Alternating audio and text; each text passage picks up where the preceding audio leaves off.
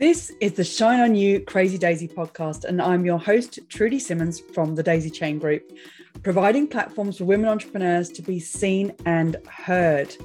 This platform is for women entrepreneurs that want to hear the real stories of what it takes to be yourself and run a business with all the different hats that you might have to wear. These are the stories of the tenacious, the rebellious, and the resilient women that are working towards the future that they want to build for themselves and their families. Hello and welcome, and thank you so much for being on the Shine On You Crazy Daisy podcast, which is connected with the Shine On You Crazy Daisy book. This is the wonderful Lisa Gardner from Iris Hill. Lisa, thank you so much for being a part of the book. Tell us about your business. Thank you so much for having me, Trudy. I am a botanical artist. I am obsessed with watercolour and I am also a yoga teacher. So I bring watercolour and all the teachings of yoga together to help us celebrate the process of painting in creative workshops. I love what you how you write in the book. It's so beautifully written. It's like reading a poem the way that you've written it. But I love the description that you had of your mindfulness uh, seven years ago was a mind full of mess. So, what was your life like back then? I think it was a, it's a weird time because I actually was living what I thought would be my dream career. I was a greetings card designer at the time. And it, although it had its wonderful aspects, I just found that my creativity wasn't being playful enough. And i was really because when your dream career and when your dreams and passions become your career it does change it. Mm. that has its own challenges. And i hadn't found the balance. So i was creating and giving all my creativity to somebody else essentially. And i wasn't making any time for me to create and play and really follow those things that made me passionate. So I just felt like, um, as I describe in the book, I was supposed to be living this dream career and it didn't feel like it. And I would go into the studio and people would be like, I'm so jealous you get to be here all the time. And I was like, I don't want to be here. And I never want to be in that place again where my passions don't feel passionate. so I was also practicing a lot of yoga at the time and for me, when I was on the mat, it just made sense that I was just there in the moment. And I realized I was really missing that from other areas of my life and just wanted to really draw that in, excuse the pun, mm. into my creative pursuits.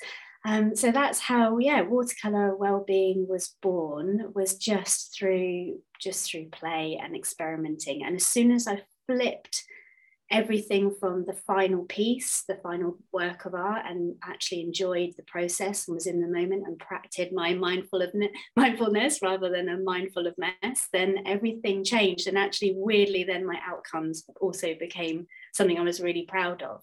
Mm. So it was just a real, yeah, real learning curve for me. That's the wonderful thing is when we as entrepreneurs, as business women, feel like we're in a state of mess it's it can be because you don't have the clarity around what you're actually going towards. And sometimes it's only when you come to the other side of it you can look back and go that was messy. I now understand that i had to go through all of that maybe for these reasons. But when when you get that feeling of flow uh, as you described then it is um it, it changes the way that you're able to approach your business in every way. You talk about leela in mm-hmm. the book what does that mean to us? What does it mean to you? so the word Leela is Sanskrit, and that is the language that we speak in yoga. And it was just it's one really two syllable word, very simple, but it just really resonated with me. It means divine play. Mm. So I keep that up everywhere. That's my little mantra for life. Um, and it's just, it just rolls off the tongue. And if you say it with meaning, it really comes alive. And I think for me, yeah, the word Leela is very special and just reminds me to bring that play, that freedom, that zest into everything that I do, not just in my career, but in general, my approach to, to life, to be more playful. How do you get that across to other people? Well, it's, it's quite interesting when as I always open my workshops with the word Leela, um, mm-hmm. and people are they often come to workshops wanting this idea of a perfect painting or that they're going to leave with something. So it's trying to explain that it's what the experience feels like rather than what it looks like.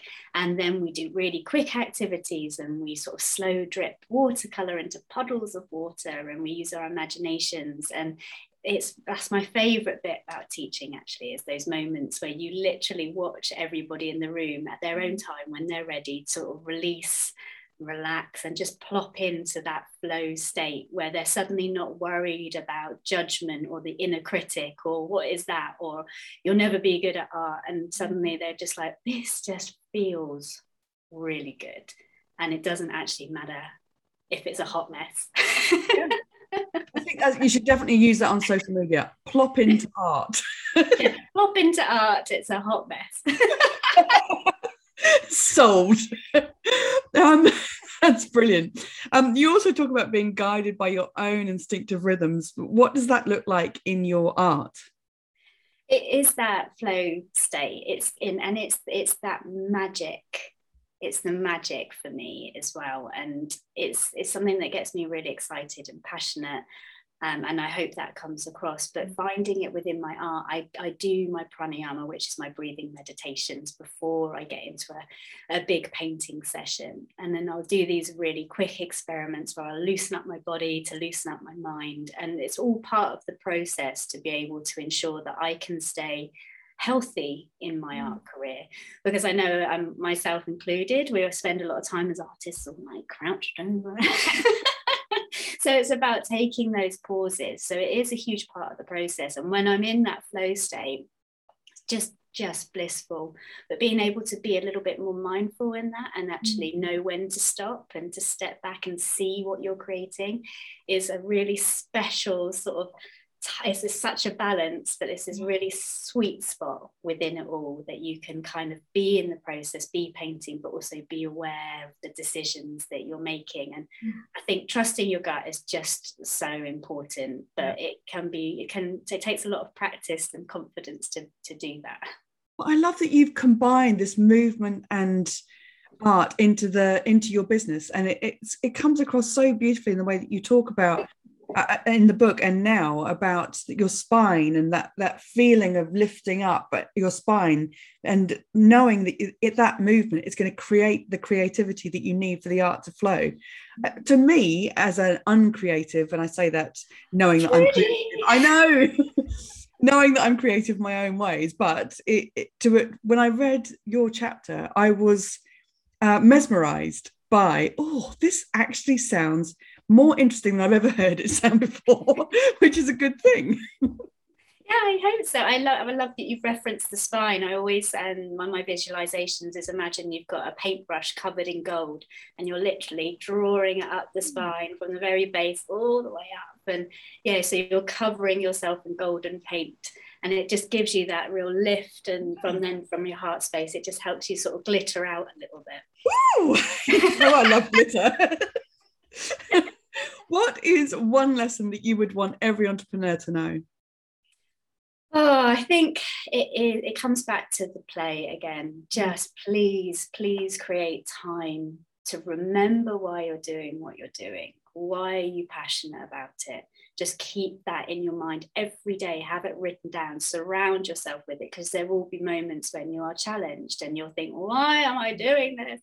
And if you remember that why, but also create time just for fun. I block out at least three hours every week, which just says fun. And that can be me with a paintbrush making a mess. It can be me doing some pranayama, it be me making some movement, whatever it is, that three hours is mine. And it's so important to go back into my business because without that it would just become a bit stale and a bit stagnant yeah you've just reminded me that when i had my corporate career i decided to take up painting and but me being me, I got some canvas and stuck it outside on the grass and just I, I, was just playing, just drawing all over it with different colored paints. I think I was using the paint that I used to paint the house. So that's how deep it went. I did these lovely little pictures that I was quite pleased with. And I put them in a frame and I put them up on the wall. And somebody came over and said, Oh, what child did that? Whoops. and you will, you know, we've all got those moments, Trudy. Absolutely. You know, when you'll be painting a dinosaur as a kid and someone says, nice duck, and you're like, oh, devastated. You know, it happened recently. I was speaking to somebody and they were like, I was so proud of my painting until um, my wife came, came along and said, Oh, why have you done that bit? It's, but you just learn that's yeah. all about trusting your gut again. And feedback is good, but it's knowing what to kind of let ping back off you again yeah. what is really meaningful. I just said it's so subjective. it is so subjective. Absolutely. What's your favorite business book? So my business book is a little bit random. So it's actually I've got them here. It's the Flower Fairies. Oh. I absolutely adore these books um, because they remind me of the magic of what I mm. do and why I'm passionate. And, you know, at those moments where you get absorbed and flowing through your creativity. And also, they remind me to work in the seasons. They're painted in the seasons. So it's to try and work within rhythm of nature as well, which is, again, really important to my business. I love that. That's a beautiful thing to, to get people to think about as well.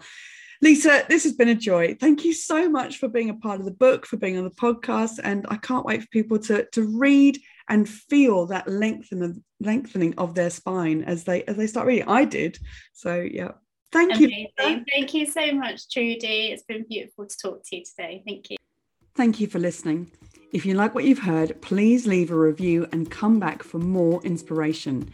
And if you're ready for more motivation, please go to my website and buy the Shine On You Crazy Daisy series of books with inspirational and motivating stories from businesswomen around the world. But wait, there's more.